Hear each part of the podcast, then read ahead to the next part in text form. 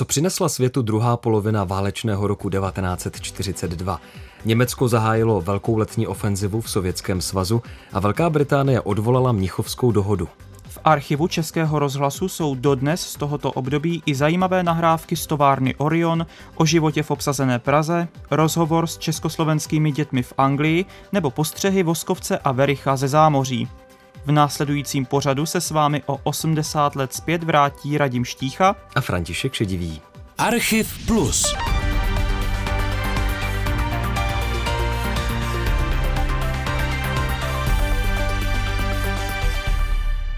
Válečné léto 1942 přineslo mnoho zvratů na několika bojištích. V severní Africe čelili Britové náporu německého expedičního sboru Afrika Korps. Na východní frontě zahájil Hitler letní ofenzivu s cílem obsadit kavkazská ropná pole a dobít město Stalingrad. A v Tichomoří měli američané za sebou první velké vítězství nad Japonci u ostrova Midway. Protektorátní ministr Emanuel Moravec ve své politické úvaze bilancoval německé úspěchy a zveličoval některé neúspěchy západních mocností. Češi a Češky. Před šesti týdny jsem na Václavském náměstí řekl, že nepřáteli velkoněmecké říše budou v nejbližší době vydání těžkým úderům, které přiblíží konečné součtování.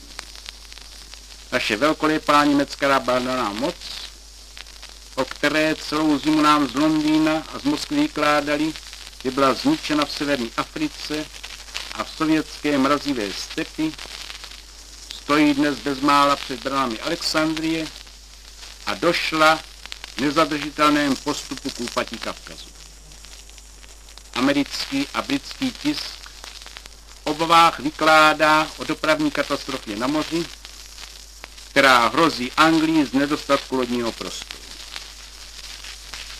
americko-britská ofenzíva, kterou nám ohlásil pan Churchill počátkem července v Tichém oceáně, pohasla zcela neslavně tyto dny u Aleut a u Šalamonských ostrovů. Indický národ vidí, že se blíží jeho osudová hodina, kdy se zbaví britského panství. Mnoho se nakupilo zpráv, které nás plní klidnou sebedůvěrou a které nepřítele připravují o poslední zbytky nervů. Anglie se spojenými státy nečně přihlíží katastrofě, které jde vstříc v tomto roce sovětské Rusko. Moravcovo tvrzení, že američané a britové nečinně přihlíží katastrofě v Sovětském svazu, nebylo v létě 1942 tak úplně pravdou.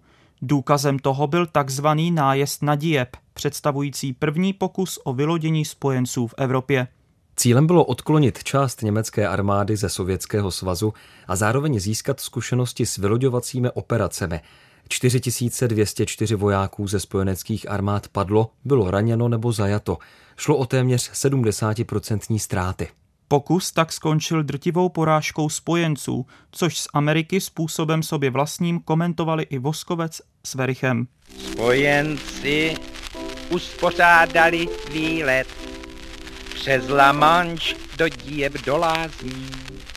Na břehu začali do Němců střílet, jsou to výletníci své rázní.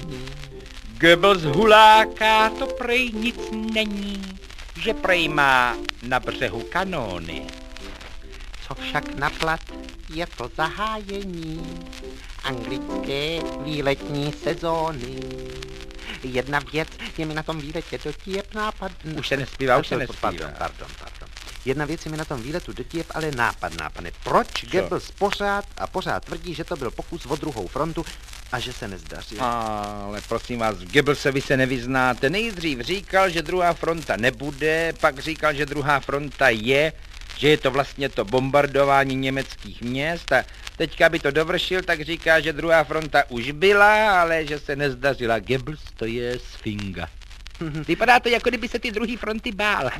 Já si myslím, že my bychom vůbec druhá fronta neměli říkat. Proč? Víte, aby nebylo vomilu, a aby se nikdo nemohl vymlouvat, mluvme klidně o západní frontě. Mluvme o západní evropské frontě. Tak jsem to myslel. Víte, pak nemůže dojít k omylu. Právě. Západ je jenom jeden a Evropa je tak jenom jedna. On sice tedy Goebbels je schopný tvrdit, že jsou západy dva a Evropy taky dvě, no ale tomu už se dá těžko věřit tedy i v Německu, víte. Nájezdu na Dieppe se zúčastnili i mnozí českoslovenští letci v řadách RAF. Do operace se zapojila konkrétně 312. a hlavně 310. stíhací peruť, která byla nejstarší a mohla se pochlubit nejvyšším skóre sestřelených nepřátelských letounů. V archivu Českého rozhlasu se dochovala zvuková koláž z cvičného bombardování této perutě nad mořem. Reportér se dostal přímo na palubu jednoho z letounů. Okamžitě po opuštění pobřeží tlačíme to až na vodu. Odrazu sluneční záře ve vodě vidíme krásně seřazenou skupinu, která jde trestat. Nevyhlíží to tak majestátně jako jindy, když letíme ve velké výšce. Dnes je to sekáčský kousek, jak my říkáme. Letíme úplně po vodě, rychlost se zdá úžasná. Jsme těsně u bombardérů, chráněni se stran, z vrchu a zezadu jinými stíhači. Říkám si, dnes to ti šupáci zase dostanou. Ale to již vidím tři destroyéry.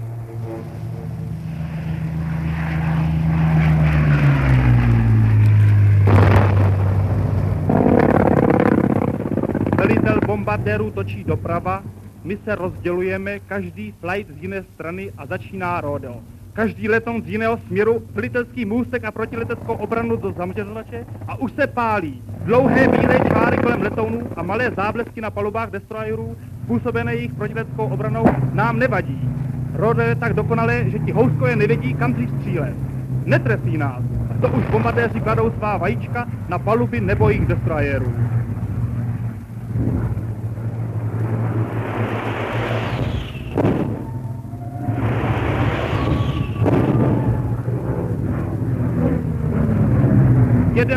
Destroyerů je přímo zasažen dvěmi gumami. Celá skupina se obrací. Halo, A a B flight, červený jedna volá, všechno OK? Halo, červený jedna, mudrý jedna odpovídá, všechno OK? Celá skupina se nepoškozena vrací do Anglie. A zas se odráží celá ve sluneční záři proti rozbouřenému moři.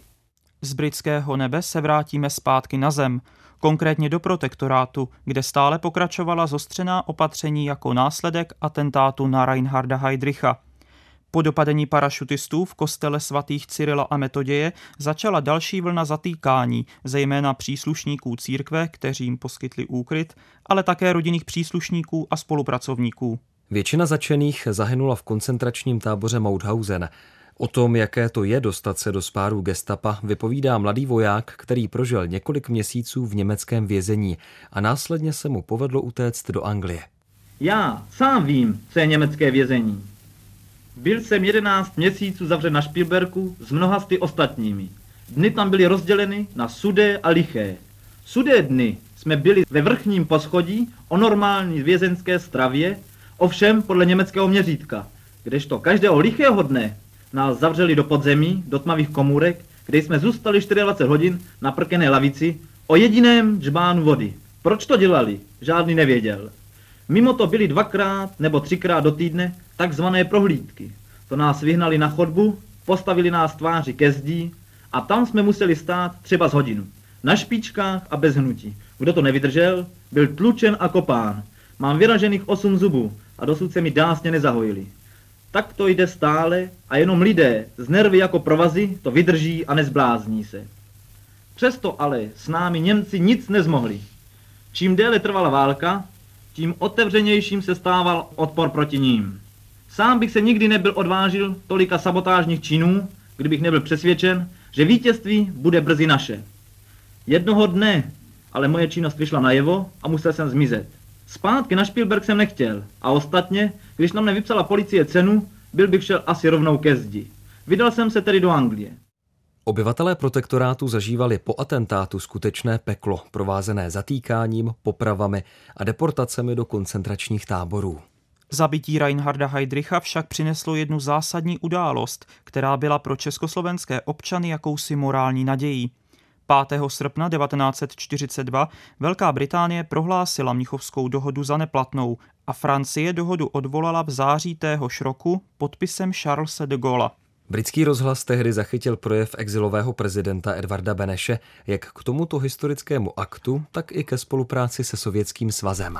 Po uznání vlády a samostatnosti republiky bylo třeba smazat z historie posledních let to, co bylo této strašné válce vlastním úvodem. Mnichovskou dohodu a všechny její důsledky. Vedli jsme tato jednání věcně a klidně, bez hluku, bez zbytečné agitace a propagandy a v duchu přátelství a spojenectví, v duchu spolupráce válečné a poválečné jak s Velkou Británií, tak i se Sovětským svazem. Se Sovětským svazem naše vztahy dnešní znamenají především obnovení poměru, který byl mezi oběma státy až do Mnichova. Měli jsme spojeneckou smlouvu, byli jsme ve vztazích velmi přátelských a připravovali jsme je prohloubit a rozšířit. Mnichov to přerušil, ale já sám osobně a my všichni zde, očekávajíce útok Německa na Rusko, jsme nikdy své politiky nezměnili, vědouce, že přijde to, co přišlo. Nové naše spojenectví a přátelství a společný boj proti společnému nepříteli. V tom duchu nyní spolupracujeme a v tom duchu připravujeme svou další spolupráci i pro budoucnost. Mnichovská dohoda byla západními státy sice odvolána, pro obyvatele protektorátu se však mnoho nezměnilo. Stále zažívali těžkosti, které sebou válka přinášela. Jednou z nich byl i nedostatek potravin, které byly navíc dostupné jen na potravinové lístky. Ty byly zavedeny 2. října 1939 a vydávalo je ministerstvo zemědělství. Vedle toho existovaly také lístky na oděv, takzvané šatenky, lístky na mídlo a tabačenky určeny pro muže nad 18 let.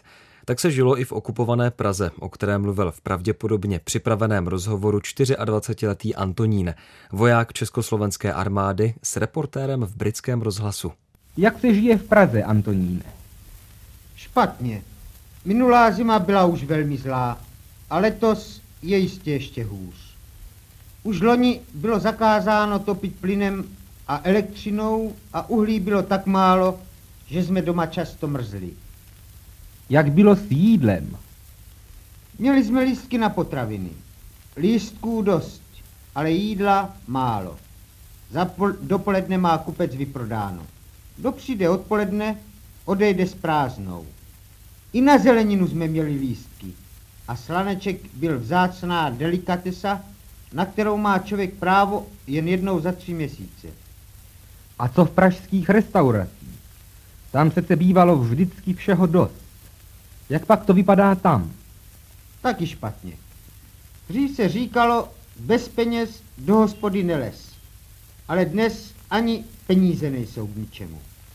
V restauraci musíš odevzdat jeden lístek na maso, jeden na tuky a zeleninu, jeden na polévku nebo rýži, ale tu stejně nikdy nedostaneš. Bez poukázky se dostanou jen suché brambory. No ale aspoň to všechno můžeš zapít půl litrem plzeňského. Plzeňského? Nebuď bláhový. Někde nemají už vůbec žádné pivo a kde mají, načepují ti na nejvíc jednu sklenici. A ta je tak špatná, že si rád, že nemůžeš vypít druhou. Tolik pohled na život v protektorátu nezatížený nacistickou propagandou. Naprosto kontrastně tak k těmto svědectvím působí tuzemské reportáže, které často tématy mířily do továren a zadělníky. Podobné negativní věci nezachycovaly. Několik archivních zvuků například zaznamenává organizaci kulturních vystoupení v továrnách během přestávek. V poslední době se stává velmi často, že do továrny zavítá veselá hudba a s ní zpěváci a zpěvačky. Přijdou do továrny k dělníkům a zaměstnancům, zasednou mezi ně a spustí. Na tyto hudební přestávky se zaměstnanci těší, jsou pro ně vítaným zpestřením práce a dobrým využitím volného času zároveň. Valírna továrny Orion. Zaměstnanectvo továrny se dnes sešlo v valírně, aby se účastnilo kabaretní hodinky, která se dnes v továrně pro všechny zaměstnance koná.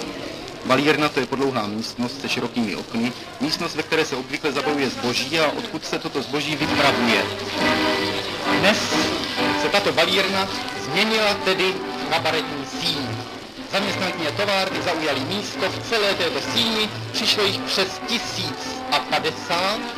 Síň je naprosto naplněna a na pódiu zaujala místo hudba Sloukalova, která teď také už zahájila veselým pochodem.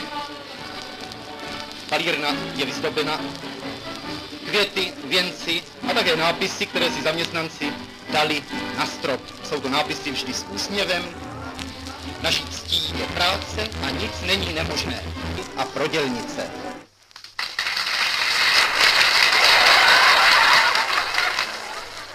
Dámy a pánové, zahajujeme náš veselý pořad ve vaší továrně. Vítáme vás sem krásnou, milou návštěvu. Je to Franta Najman, rukuji vám. Za chviličku taky před na mě řada, teď jak si omezím se pro prosté ohlášení našeho pořadu, kdy představí se vám milý, sympatický chlapec Jarda Gec se svojí harmonikou.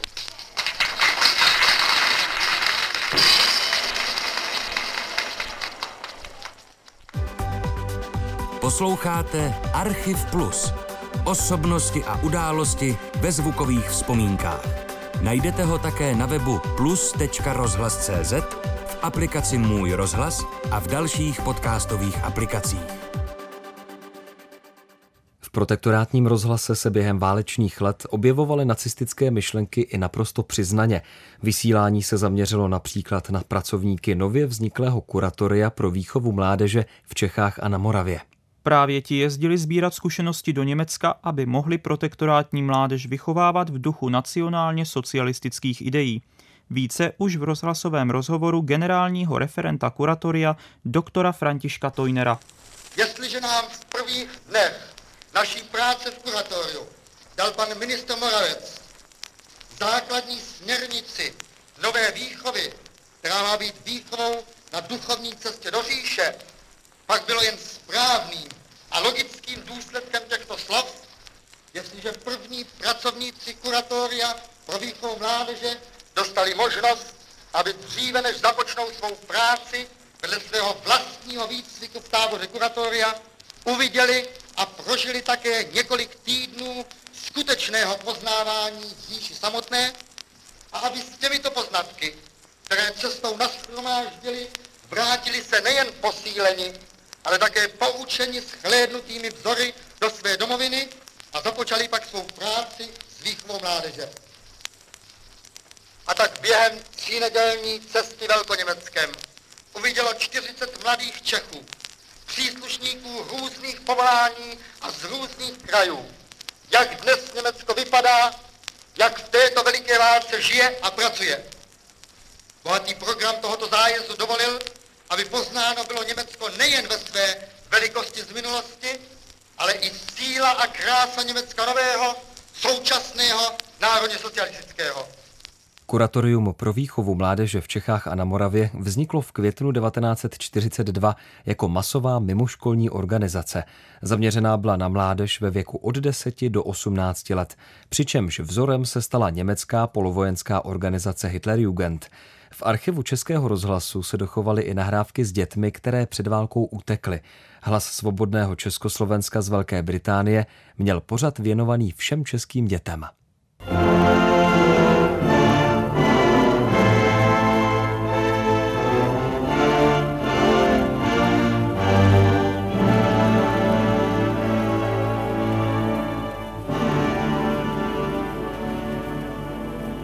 Mluví k vám hlas svobodného Československa z Velké Británie, sídla československé vlády za války. Milé děti, chtěl bych, abychom vyprávěli všem českým dětem, co tu děláme. Jsem rád, že mohu mluvit s českými dětmi, které chodí do svobodné české školy v Anglii. Řekněte, vzpomínáte si na školu doma? Vzpomínáme. Už je to ale dávno. Já jsem ještě do školy nechodil. Hanuši, kde ty jsi chodil do školy? Já jsem chodil do školy v Plzni, však tuhle Petr je také Plzeňa. Ba, že jsem chodil do školy doma a také jsem pro, prošel mnoha cizíma školami. Než, jsem, než jsme odjeli, byl jsem ještě příliš malý kluk a, a mnoho si nepamatuju. Víte, po, potom jak přišel Hitler, Hitler tak, tak jsme s tatínkem a maminkou odjeli do ciziny. A kde jste všude byli? O je, bylo toho mnoho, co jsme projeli. Vím, že jsem chodil do francouzské školy ve Španělsku a potom se, jsme se dostali do Gibraltaru a tam jsem zase chodil do anglické školy. To musíš, Petře, umět hodně cizích řečí. Trochu francouzsky, španělsky, teď už anglicky a, samo, a samozřejmě česky. Zatímco se děti učili ve svobodných anglických školách, jejich otcové denně bojovali s nepřítelem na obloze. V řadách RAF zažívali naši letci řadu příhod, které měly tragické i dobré konce. O jednu takovou se s rozhlasovým reportérem podělil jeden z nich.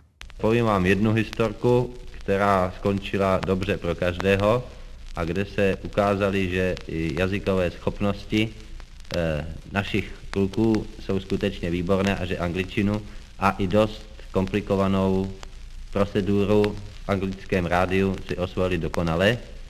A sice jedná se, že jsme dělali útočnou operaci spolu s Angličany a jeden z pilotů bohužel byl, vysko- byl nucen vyskočit z jeho harikána asi tak 30 mil od anglického břehu.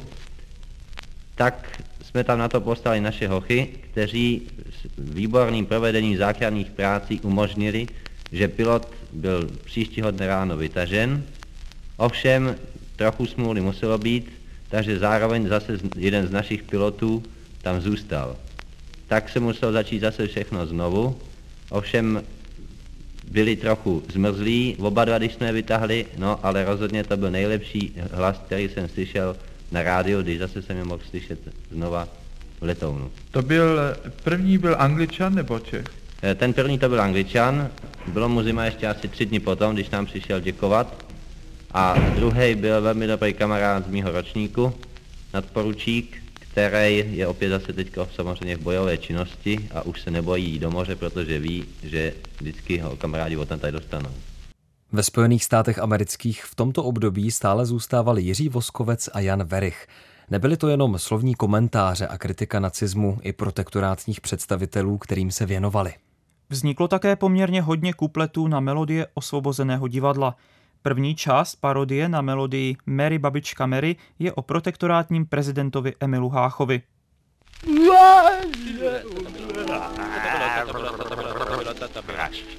Tady straší. Tady ne, ale v protektorátě. Temná noc, když nad Prahu se snese. Vltavo, když mlha přikryje. Vítr ustal, lísteček nehne se, strachem ani pes nezavíje. Praha spí a prašná brána zývá. Monotónně šplouchá vltava.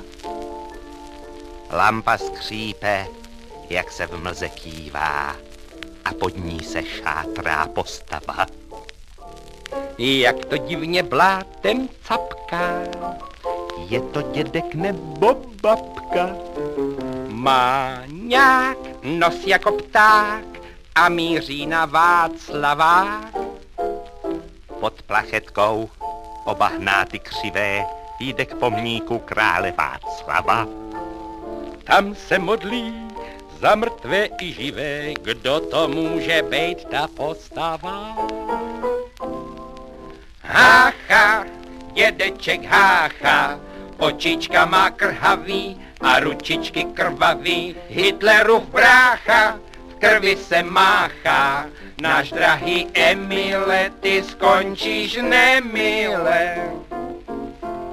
Zpěvem Voskovce a Vericha se s vámi loučíme. Nahrávkami ze druhé poloviny roku 1942 vás v pořadu Archiv Plus provedli Radim Štícha a František Šedivý. Za technickou spolupráci děkujeme mistrovi zvuku Václavu Maršíkovi.